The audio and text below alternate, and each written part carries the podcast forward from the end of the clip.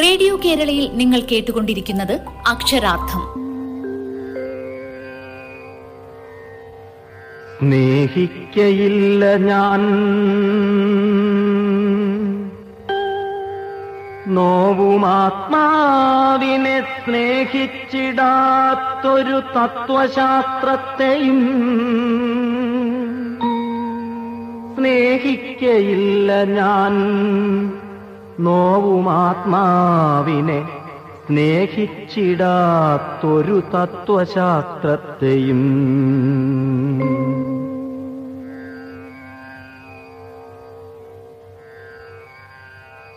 പുത്തൻ കുരുന്നുകൾ നുള്ളിക്കളയാൻ വരുന്നവരോടെനിക്കുള്ള താക്കീതിലുണ്ട്.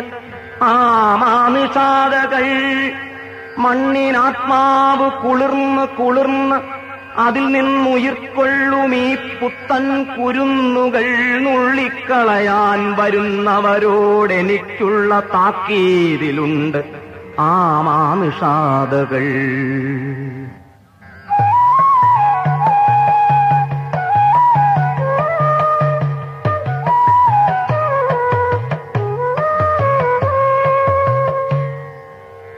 സ്നേഹിക്കയില്ല ഞാൻ. സ്നേഹിക്കയില്ല ഞാൻ. നോവുമാത്മാവിനെ സ്നേഹിച്ചിടാത്തൊരു തത്വശാസ്ത്രത്തെയും സ്നേഹിക്കയില്ല ഞാൻ. നോവുമാത്മാവിനെ സ്നേഹിച്ചിടാത്തൊരു തത്വശാസ്ത്രത്തെയും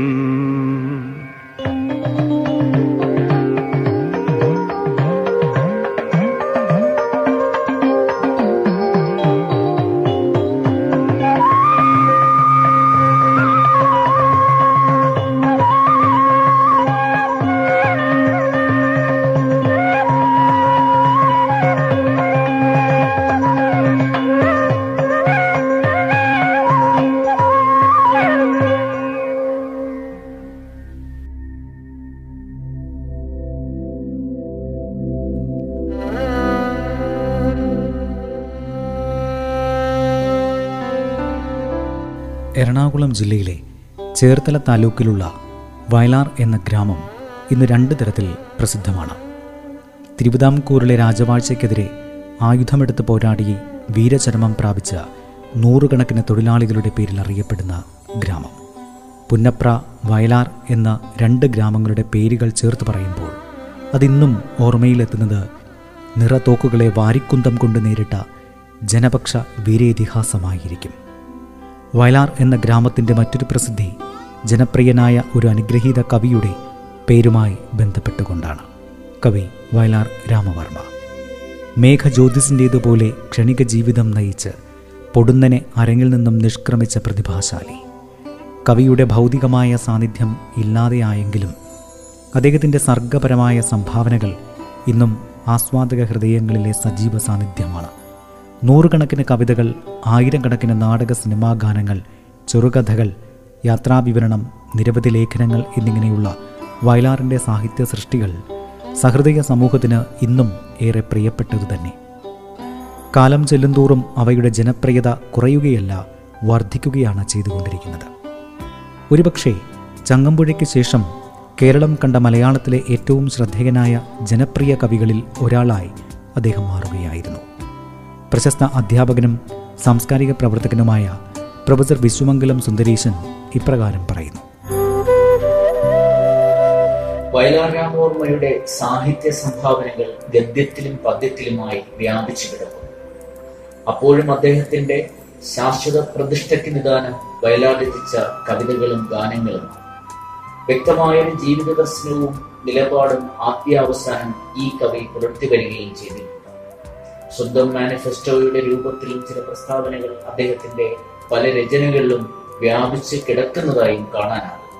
കയറുപിരിക്കുന്ന തൊഴിലാളികളുടെ ഉജ്ജ്വലമായ സമരകഥകളെക്കുറിച്ചും ഐഷയുടെയും കത്രീനയുടെയും ജീവിത ദുരന്തത്തെക്കുറിച്ചും ഈശ്വരപ്രേമം കൊതിക്കുന്ന പെണ്ണും പുരുഷനും പരസ്പരം സ്നേഹിച്ചുകൂടുന്ന അനുശാസനത്തിന്റെ മുമ്പിൽ ജീവത്യാഗം ചെയ്ത സിസ്റ്റർ ജസീന്തയെ കുറിച്ചും തെലങ്കാനയിലെ ദേശാഭിമാനിയായ അമ്മയെക്കുറിച്ചും അങ്ങനെ മാനവികതയുടെ എത്രയെത്ര മുഖങ്ങളെക്കുറിച്ചാണ് വയലാർ ഹൃദയാവർജകമായി പാടിയിരിക്കുന്നത് കവിത എന്തായിരിക്കണം എന്നതിനെ കുറിച്ച് കവിതയിലൂടെ വയലാർ വ്യക്തമാക്കിയ സങ്കല്പങ്ങളുമായി ഈ കവിതകൾക്കെല്ലാം തന്നെ ഹൃദയൈക്യമുള്ളതായി കാണാനാകും. സംഭവമിതാണേതോ വിടനാം പണക്കാരൻ അമ്പതോ നൂറോ രൂപയ്ക്കായി ശവിൽക്കപ്പെട്ടു. ഇന്നലെ ഇരവിലാ മനുഷ്യൻ ചെന്നു വീട്ടിൽ. ഇന്നലെ തന്നെ തീർന്നു കല്യാണ ചടങ്ങുകൾ ജീവിതത്തിലെ പുത്തൻ തിരിവിൽ കാൽകുത്തുവാൻ പാവമാ പെൺകുട്ടിക്കു സമ്മതമുണ്ടായില്ല.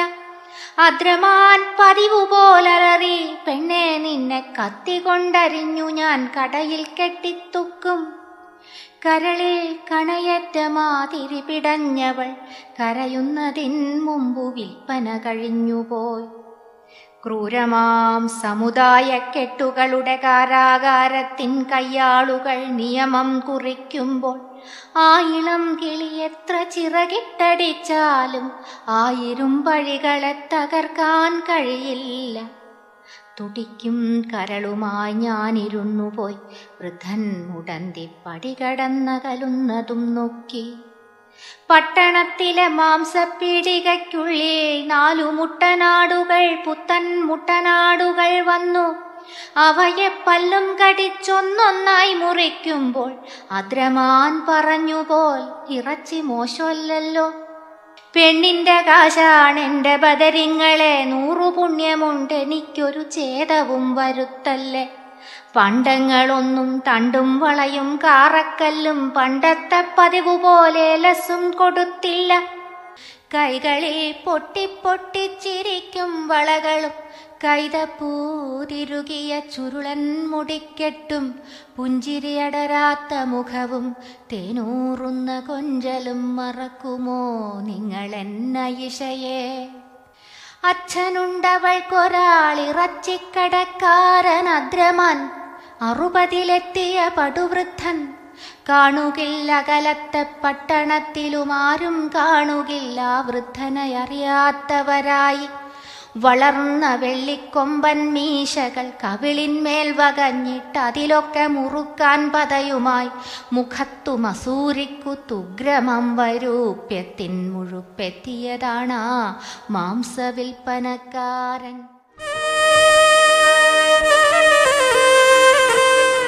അക്ഷരാർത്ഥം വയലാർ ആണ് മലയാള ഗാന സാഹിത്യത്തെ ലോകഗാന സാഹിത്യത്തിൽ ഭാരതീയ ഗാന സാഹിത്യത്തിൽ അദ്വിതീയമായ ഒരിടമുള്ള ഭാഷാ സാഹിത്യമാക്കി മാറ്റിയത്.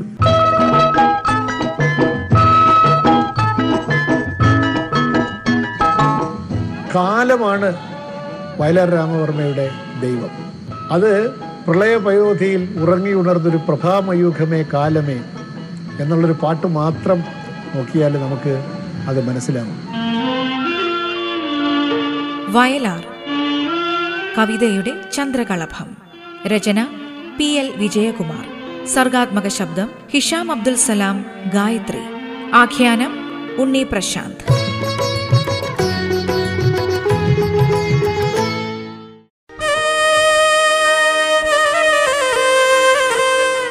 അക്ഷരാർത്ഥം. വയലാർ ആണ് മലയാള ഗാന സാഹിത്യത്തെ ലോകഗാന സാഹിത്യത്തിൽ ഭാരതീയ ഗാന സാഹിത്യത്തിൽ അദ്വിതീയമായ ഒരിടമുള്ള ഭാഷാ സാഹിത്യമാക്കി മാറ്റിയത്.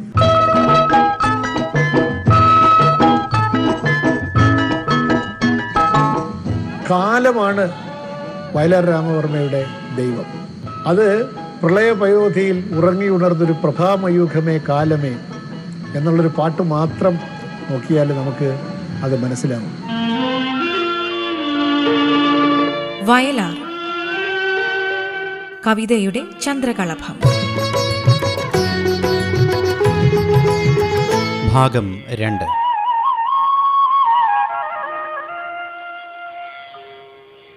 ഓരോ ജീവകണത്തിനുള്ളിലുമുണർന്നുദ്ദീപ്തമായി ധർമ്മ സംസ്കാരോപാസക ശക്തിയായി ചിരതപസങ്കൽപ്പ സങ്കേതമായി ഓരോ മാസ്മരലോകമുണ്ട്. അതിലെനിക്കെന്നന്തരാത്മാവിലെത്തേരോടിക്കണം. എന്റെ കാവ്യകലയെ കൊണ്ടാകുവോളം വരെ.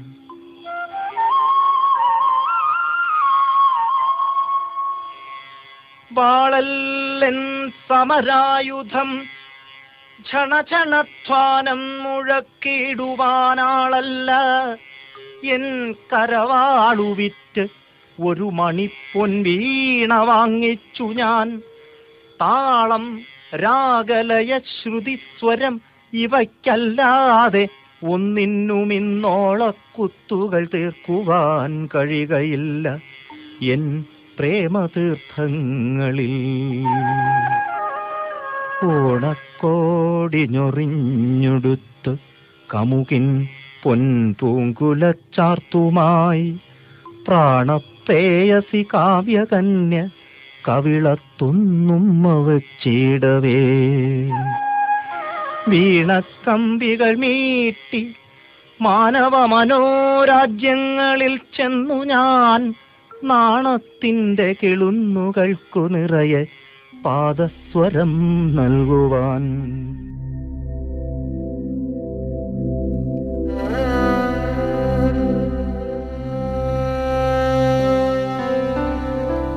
കവിതക്കാലത്ത് പാട്ടിനെ കവിതയിൽ അലിയിച്ച കവി പാട്ടുകാലത്ത് കവിതയെ പാട്ടിലലിയിപ്പിച്ചു ഭാവത്തെ ധ്വനിപ്പിക്കുക എന്ന മൗലികമായ കാവ്യധർമ്മം എപ്പോഴും തന്റെ പാട്ടുകളിൽ പാലിക്കാൻ കഴിഞ്ഞതാണ് ഗാനനിർമ്മാതാവ് എന്ന നിലയ്ക്ക്. വയലാറിന് അത്യുന്നതമായ ഒരു സ്ഥാനം നേടിക്കൊടുത്തത്. ഭാവത്തിന്റെ വൈദ്യുതി പ്രസരമില്ലാത്ത ശുദ്ധ സംഗീത ലയം കൊണ്ടുമാത്രം അനുവാചക ഹൃദയങ്ങളിൽ സ്ഥാനം നേടാനായി കഴിയില്ല. പദകുബേരന്മാരെ തള്ളിക്കളഞ്ഞ് ഗാനലോലനായ ഇടയബാലനെ മലരണിക്കാടുകളിൽ ചെന്ന് സ്വയം ഭരിച്ച കാവ്യദേവത മറ്റൊരു വേണുഗാനലോലനെ സ്വയം ഭരിക്കാൻ വേണ്ടി പ്ലാസ്റ്റിക് പൂക്കൾ പൂത്ത നഗരികാരാമത്തിലെ മുൾച്ചെടികളെ പോലും സഹിക്കാൻ സന്നദ്ധനാവുകയും ചെയ്തു. ചക്രവാളത്തിന്റെ മതിൽക്കെട്ടിന്മേൽ കൈകുത്തി നിന്നുകൊണ്ട് പ്രപഞ്ചത്തിന്റെ ഭ്രമണം നിയന്ത്രിച്ച മനുഷ്യൻ വയലാർ കവിതകളിൽ ഗോളങ്ങളെടുത്ത് പന്തടിക്കുകയും താരങ്ങളെ കൊണ്ട് നർത്തനം ചെയ്യിക്കുകയും ഒടുവിൽ എനിക്ക് മനസ്സില്ല എന്ന് അസന്ദിഗ്ധമായി പ്രഖ്യാപിക്കുകയും ചെയ്തു. സർവരാജ്യ മനുഷ്യ സമൂഹത്തിന്റെ സംഘചേതനയാണ് വയലാർ രാമവർമ്മയിൽ ഇങ്ങനെ ഒരൊറ്റ മനുഷ്യനായി നിവർന്നു നിന്നത്.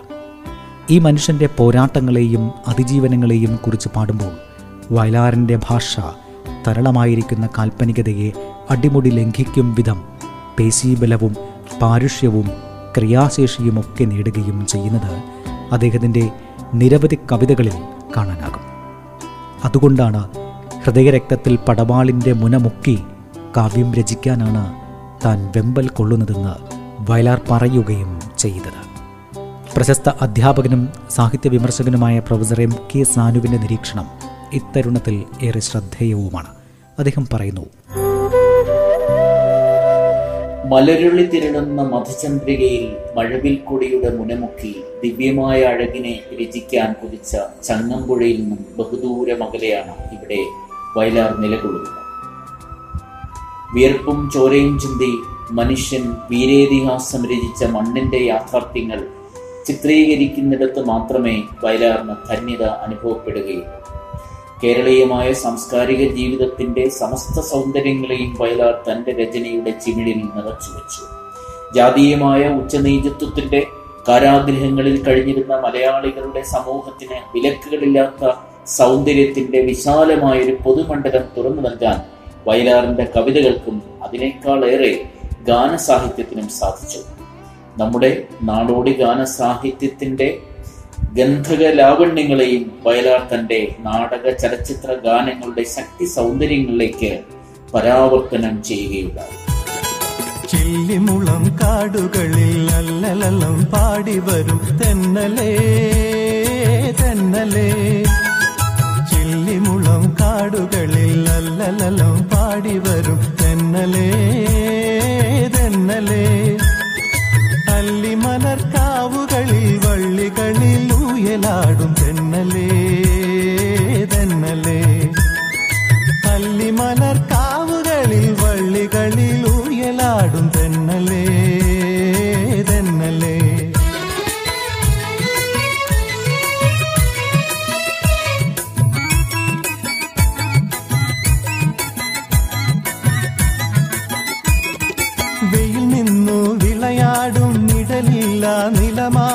നിവരാനും നേരമില്ലാതെന്നലേ വെയിൽ നിന്നു വിളയാടും നിഴലില്ല നിലമാണ്. നിവരാനും നേരമില്ലാതെന്നലേ ഇളവില്ല വേല ചെയ്ത് തളരുന്ന നേരമാണ്. ഇതുവഴി പോരുമോ നീ തെന്നലേ? തെന്നലേ. ഇളവില്ല വേല ചെയ്തു തളരുന്ന നേരമാണ്. ഇതുവഴി പോരുമോ നീ തന്നലേ തന്നലേ ചില്ലിമുളം കാടുകളിൽ അല്ലലലം പാടി വരും തെന്നലേ തെന്നലേ അല്ലിമലർ കാവുകളിൽ വള്ളികളിൽ ഊയലാടും തന്നലേ തെന്നലേ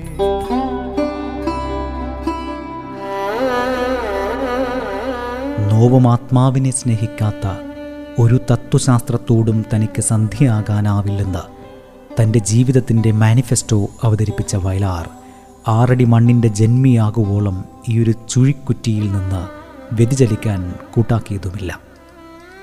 വളരെ ഹ്രസ്വമായ ഒരു പുരുഷായുസിനിടയിൽ ചമച്ചുകൂട്ടിയ കവിതകളുടെയും നാടകപ്പാട്ടുകളുടെയും സിനിമാ ഗാനങ്ങളുടെയും മുഴുവൻ മുത്തുകൾ കോർത്തെടുത്തത് ഈ മാനവസ്നേഹമെന്ന താമര നൂലിനാൽ ആയിരുന്നു. ഭാവോഷ്മളതയുടെയും സാമൂഹിക വീക്ഷണത്തിന്റെയും സമന്വയം സൃഷ്ടിക്കുന്ന ശക്തി ചൈതന്യങ്ങൾ വയലാറിന്റെ രചനകൾക്ക് കരുത്തു പകർന്നു. ലളിതമായ പദങ്ങളുടെ സൗകുമാര്യങ്ങളിൽ മാത്രമല്ല ഭാവോന്മീലന ശേഷിയുള്ള ആശയങ്ങളുടെ ഉൾക്കനത്തിലും വയലാർ ഏറെ ശ്രദ്ധിക്കുകയും ചെയ്തിരുന്നു.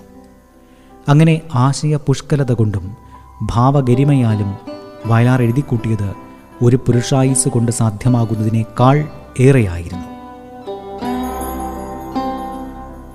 ഒരു പ്രളയസാഗരത്തിൽ നിന്ന് ഒരു തുള്ളി ജലമെടുത്ത് കടലിന്റെ ആഴമളക്കാൻ ശ്രമിക്കും പോലെ വ്യർത്ഥമാണ് മൂന്ന് പതിറ്റാണ്ടുകളായി പരന്നു കിടക്കുന്ന വയലാറിന്റെ കാവ്യസപര്യ ഇത്തരമൊരു പരമ്പരയിലൂടെ വിലയിരുത്താനായി ശ്രമിക്കുന്നത്. അതുകൊണ്ട് തന്നെ വയലാറിന്റെ ഓരോ രചനയിലും ഉൾച്ചേർന്നിരിക്കുന്ന കാവ്യ സംസ്കാരത്തെയും ജീവിതത്തെയും കുറിച്ചുള്ള ഒരു ഓർമ്മപ്പെടുത്തൽ മാത്രമേ ഇവിടെ സാധ്യമാകൂ.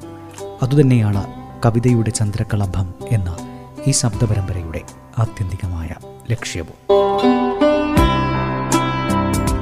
അക്ഷരാർത്ഥം ഇടവേളയ്ക്കു ശേഷം തുടരും.